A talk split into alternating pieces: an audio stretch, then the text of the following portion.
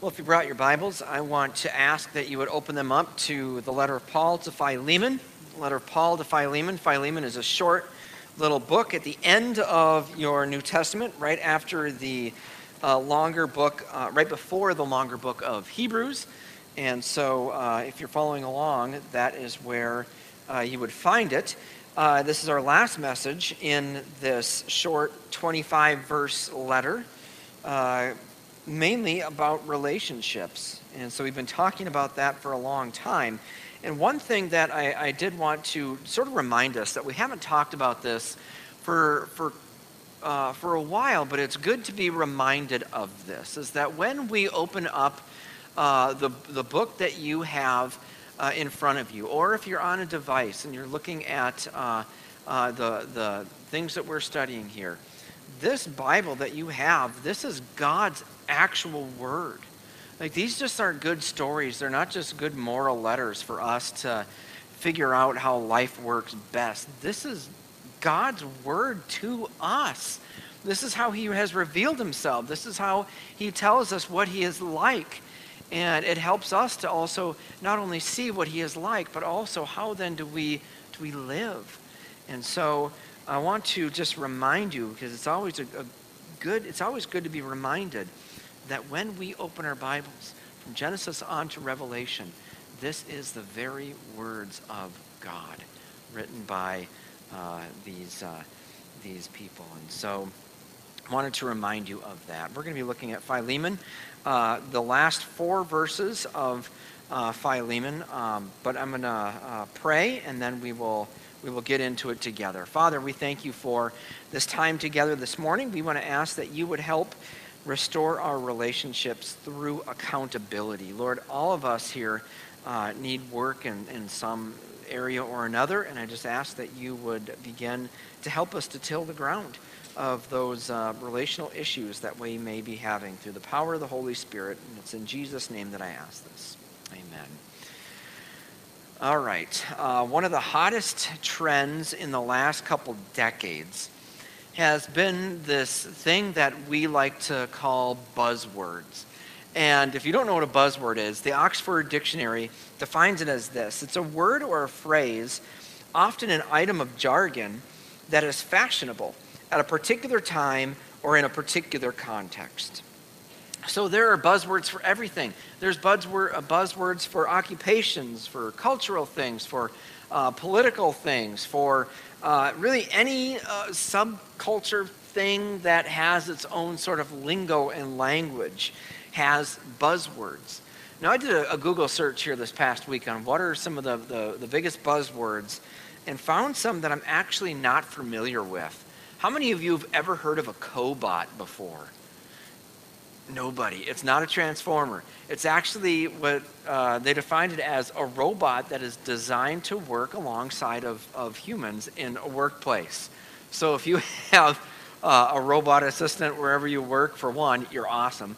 And two, you have a cobot. Uh, have any of you heard of an infodemic before? Okay, we're in a pandemic, but an infodemic is when there is an excessive amount of information uh, about a problem which is sometimes uh, incorrect but is unhelpful to actually lead to uh, fixing the problem. One of the favorite ones that I found is a word called cakeism. How many of you ever heard of cakeism? How many of you like cake? Okay, well, at least we have a few there. Cakeism is when you want the benefits of something, but you don't want to have any of the negativity that comes along with it. Comes along from that, uh, that line, well, you can't have your cake and eat it too. So uh, there's cakeism. If you go on your, your, your App Store or your uh, Google Play Store right now, you're going to find tons of apps that are called apps at a freemium. And what a freemium app is when you download an app for free and you can use certain levels of it, but in order to unlock the full feature of the app, you have to pay a fee. So it's uh, or a premium app. So a freemium is uh, what you would consider that. How many of you have ever heard of a hipster before? Okay, hipster, that's a buzzword. Um, how many of you are really tired of the word unprecedented. Yeah, that's way more than the, than the first uh, service. Yeah. You know, we hear it all the time. Well, this is an unprecedented time in our nation. This is an unprecedented epidemic. This is an unprecedented this. This is an unprecedented that. Well, I'm unprecedentedly getting annoyed with that word. We need to, uh, we need to sort of calm down on the unprecedented nature of it. Um, there is one word, however, in the cultural, uh, especially in the business and the political culture, that's taken the world by storm. And oddly, it's a word that's been used in Christian circles uh, really for, for a long, long time. And the word is accountability. We could, we could shrink that down to talk about the word accountable. And it, it typically carries a negative connotation with it. Uh, but it just means what the root is it is to be able to give an account of something that was not done, neglected to do, or something that, uh, uh, something that was done. You'll often hear, especially in this wonderfully positive political season that we're in right now, well, that person needs to be held accountable for their actions, or that business needs to have some accountability for the kind of things that they are engaging in. Well, we tend to like accountability when it comes to those people and those businesses that have done such egregious things that they need to be responsible for their actions on. Absolutely. But when we think about accountability for ourselves, you know, we kind of want to run away from that sort of accountability. For Christians, accountability is nothing like the way that the world uses it.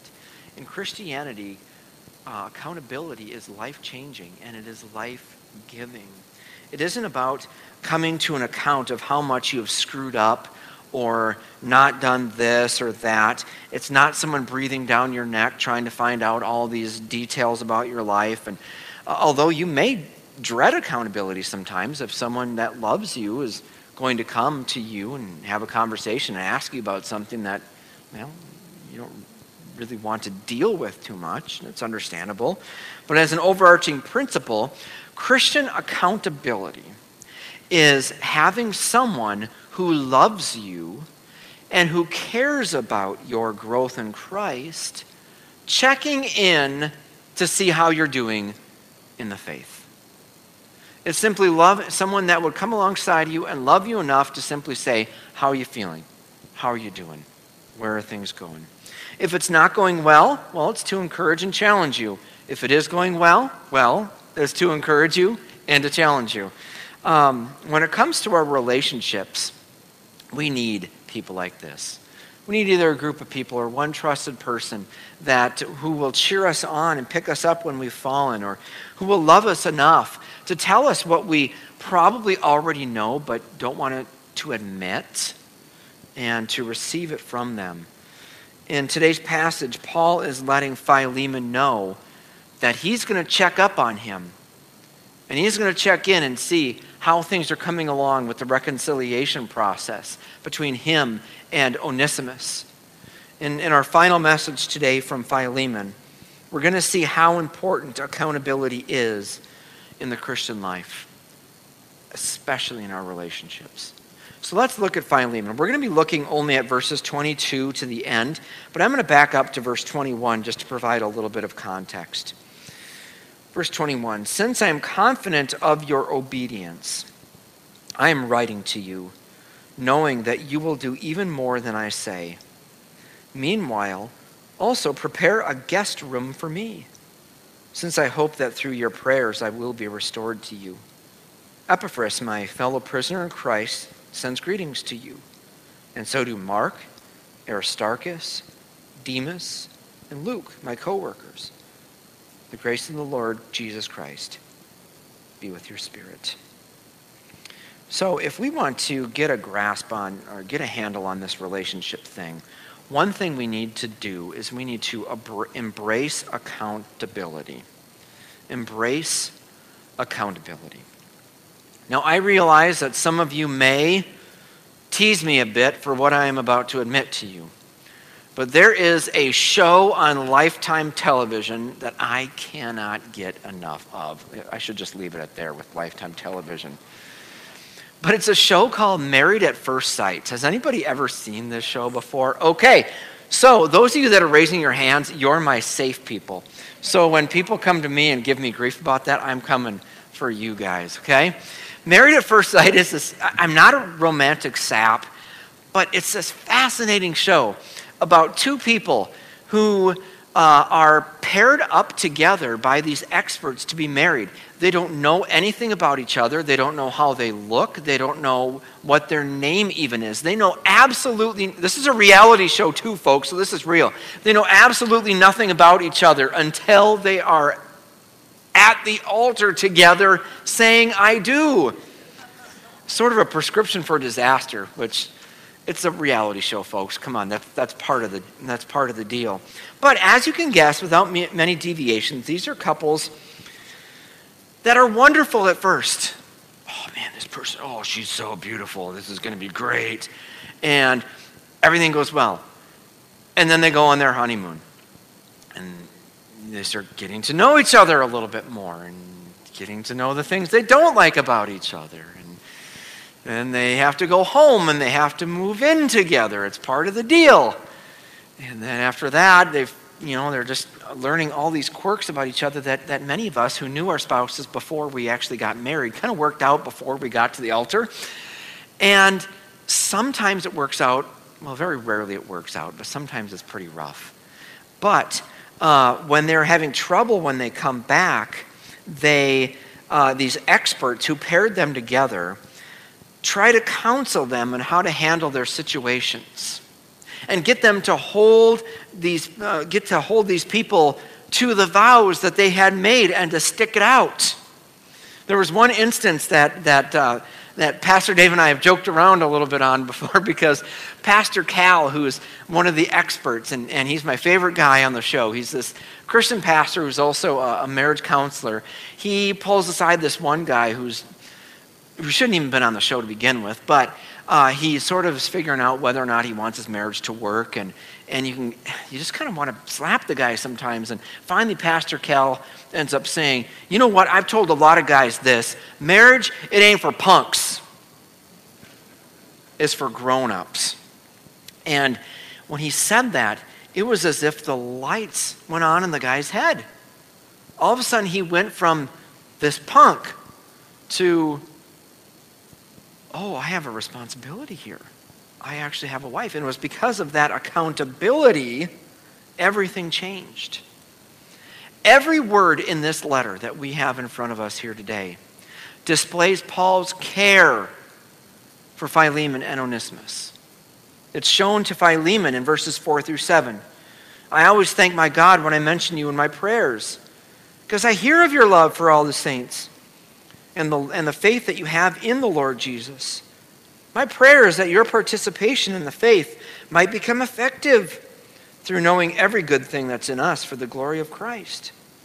For I have great joy and encouragement from your love because the hearts of the saints have been refreshed through you, brother. Concerning Onesimus, in verse 10, he says this Once he was useless to you, Philemon, but now he's useful both to you and to me. I'm sending him back to you, but I am sending my very own heart.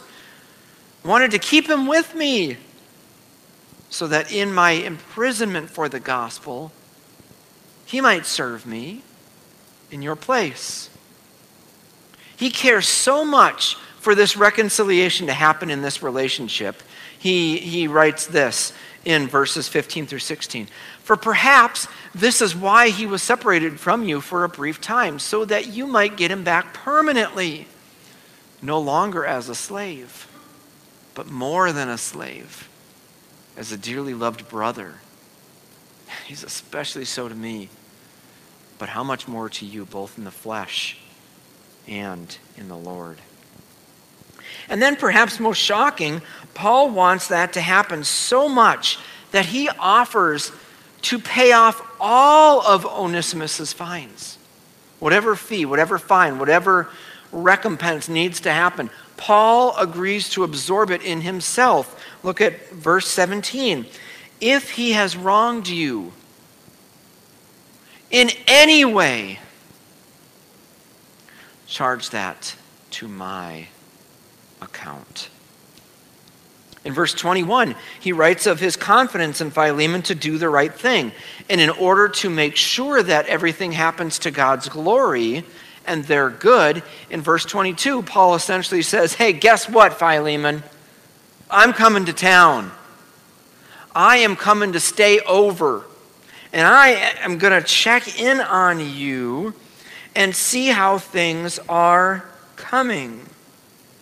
There's no question here that Philemon would have understood that Paul was going to be asking him about how things were going with Onesimus. There's a sense in which Paul has said, Look, I want you to do this on your own, willingly, but I'm also going to be checking up on you and seeing how things are going. And in verse 24, notice that he casually mentions all of the people that he's hanging out with in Rome that they send all their greetings. What that says to Philemon is, whoa. There's a lot of big name people that know about this.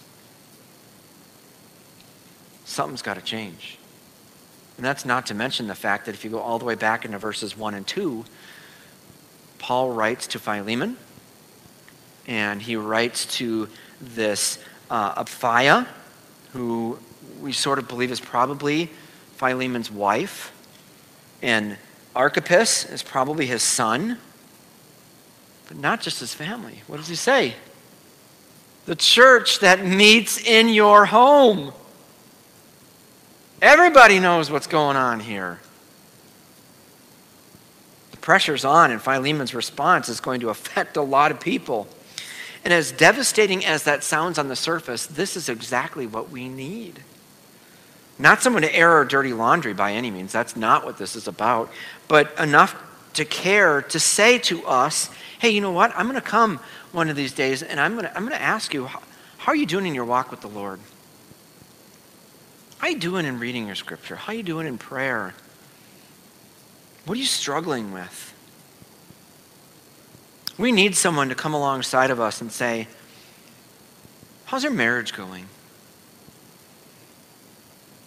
And is your answer the same answer that your spouse would give about you if I were to go and ask them? How, how are you relating to your children? How, how is that going? How is, how is work? How are you interacting with coworkers? How is that one uh, situation going with, with, with your friend? How can I pray for you? What do you need from me that, that I can help you be successful? You see, accountability is not a reckoning. It's not an opportunity for someone to pry information so that they can just know uh, the juicy gossip. It's for someone who loves you, and for someone who trusts you, that you can trust. It is someone who is in your corner. Someone like Pastor Cal from Married at First Sight that is going to tell you those hard things that you need to hear, that the lights can finally just go on when it is out. They have your best interest in mind and can tell you those things you need to hear. So we need to embrace accountability. But second, and equally important, we need to learn from other examples. We need to learn from other examples. Verses 23 through 24 uh, from a theological and biblical studies standpoint, and really uh, an ancient um, letter standpoint, it's very typical. It's a very typical end to a very typical Roman letter in which the person that's writing is giving greetings uh, from the people that they are hanging out with. But in Philemon, it takes on a whole new meaning when you look at the uh, characters that are here with him, the people that are with him uh, there are two examples of relationships that we need to take note of. The first is of a guy named Demas. You see his name written there. We don't know much about Demas. We do know that Colossians and Philemon were probably written at the same time and were delivered together. So we see at the end of Colossians and we see at the end of Philemon this man named Demas that is with Paul, who is writing from a Roman jail cell. So here's a guy that was a traveling companion with Paul and is a ministry assistant or co worker with him in Rome. But in all the discussion that we've had about relationships, Demas shows us a negative example. For in uh, 2 Timothy, it's widely known as Paul's last letter. Paul is on death row. He is about to be executed. And whether or not it is death row for the crime of being a Christian, or whether it is dying of cancer, or whatever it is, nobody wants to die alone. We want friends and we want family around us because those are the things that are most important in life. But as these things are about to unfold, Paul writes this in chapter 4, verses 10 and 11. Timothy, make every effort to come to me soon, because Demas has deserted me, since he loved this present world and has gone on to Thessalonica. Let that sink in. Demas deserted Paul because he loved the things of the world more. That when the pressure was on, when Christianity became real, life and death are on the line. And Demas says, No, that's not for me. I don't want to part in that. And he ditches Paul. So Paul knew what it was like to go to the grave not having things right with a buddy of his. And I know that many of us have friends and loved ones that we look back and we wish we would have said something different, said something at all, been there, restored that relationship because there's nothing we can do about it now. Friends, for those of us that are left, that have those sorts of things, it, it, it's not too late right now. Go to those people. But don't let that happen again. But there's another redeeming quality here in these verses. In verse 24, Paul mentions this guy named Mark. Mark was a cousin of Barnabas, who was a, a traveling ministry partner with Paul. in his first missionary journey. And Acts 13 13, Mark suddenly ditches them.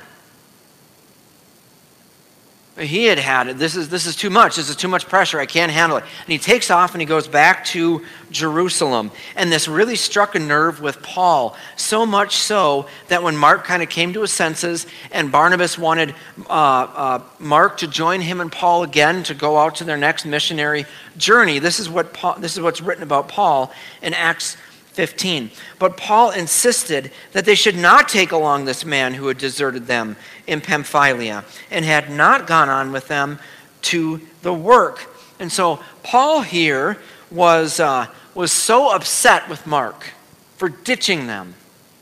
He said, Forget it. I don't want to travel with that guy anymore. I don't want him on my payroll. I don't want him to follow me around and to help me with the gospel wherever we're going.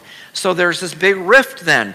Barnabas takes Mark, and they go off in one direction. Paul takes Silas, and he goes off in another direction. And there's seemingly this rift between the two of them. But Mark is mentioned here. And he's mentioned at the end of Colossians. He's with Paul. He is serving with Paul. And what that tells me is that Paul and Mark, at some point, reconciled. We don't know how, we don't know what the circumstances were, but they were reconciled to such a degree that when Paul was about to be executed, he desperately wanted Mark to be with him. Again, looking at, at 2 Timothy chapter 4, this is what he writes Only Luke is with me. Bring Mark with you, for he is useful to me in the ministry. What a transformation. Going from a guy that Paul wanted nothing to do with. Man, that guy wronged me. He does, he's a less Christian because he doesn't want to go off with me. forget him, to now saying, This is one of the most valuable people that I know, and I want him with me as I'm going to the guillotine. And that's the gospel working in relationships. I have long believed, and I don't, I don't know if this is what's going to happen or not, that when those of us who trust in Christ get to heaven, we're going to see a lot of people that we were at odds with while we were here on earth,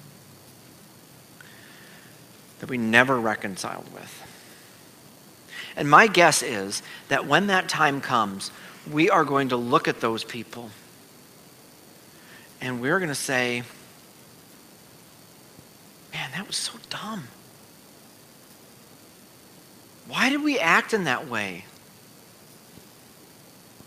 Why did we behave that way?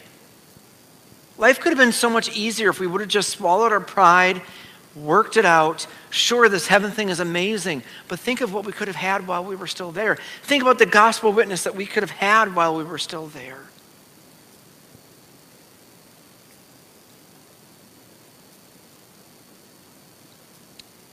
Friends, the gospel is alive and active right now. It's been clearly seen in relationships like these. So I don't know what you have going on in your life, but if there's someone that you need to go to, leave your gift at the altar and go be made right with your brother or sister, and then come.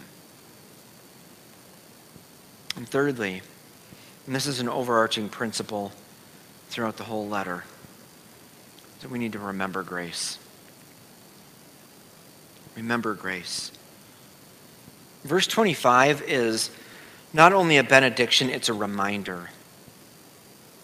The grace of the Lord Jesus Christ be with you. Be with your spirit. In our relationships, as complicated, as messy, as broken, or maybe as beautiful as they are, need to be met and fostered and grown in grace. There are going to be times in our relationships in which we are going to be tempted to give up. Just leave, forget this. This is too hard. I, I, I had other things to do. There are going to be times in which we are so angry that we just want to just blast that person with some sort of verbal zinger. Some of us may want to inflict harm on others. We must remember grace. We must remember that Christ died for you every action, every careless word, every wandering thought you have ever had has been purchased, won, and redeemed by the blood of Jesus. You didn't earn any of that. It was his unmerited favor. Jesus bled and died for those people that we are at odds with. Their redemption, Christ suffered for just as much as he did for you. Further, in love, he went to the cross for your relationships. Christ died for your marriage. Christ died for your children. Christ died for how you interact with coworkers. Wherever you are with someone, remember that the grace of the Lord is with you and is freely given to you by the Holy Spirit. To be patient and kind, slow to anger, and abounding in steadfast love, just like our Heavenly Father. There is hope for your relationships, and it is only in Jesus. So, in all things, we must remember grace. Our relationships, I'm convinced of, can be healthy and flourishing. Doesn't mean it's going to be easy, but it can happen. Through the power of the Holy Spirit, through the help of those who love you, through the hard work on your part, it can be done. Relationships matter. And that is the message of Paul to Philemon. Let's pray. Father,